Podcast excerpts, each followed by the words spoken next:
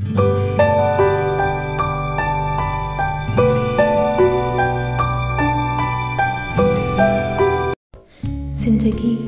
बड़े बड़े सबक सिखा जाती है, जीवन के सफ़र में। हर कदम में फूलों की बारिश ज़रूरी तो नहीं। कभी कभी पत्थरों से टकराना होता है, जीवन के सफ़र में। वो बचपन ही अच्छा था कोरा कागज़ सा।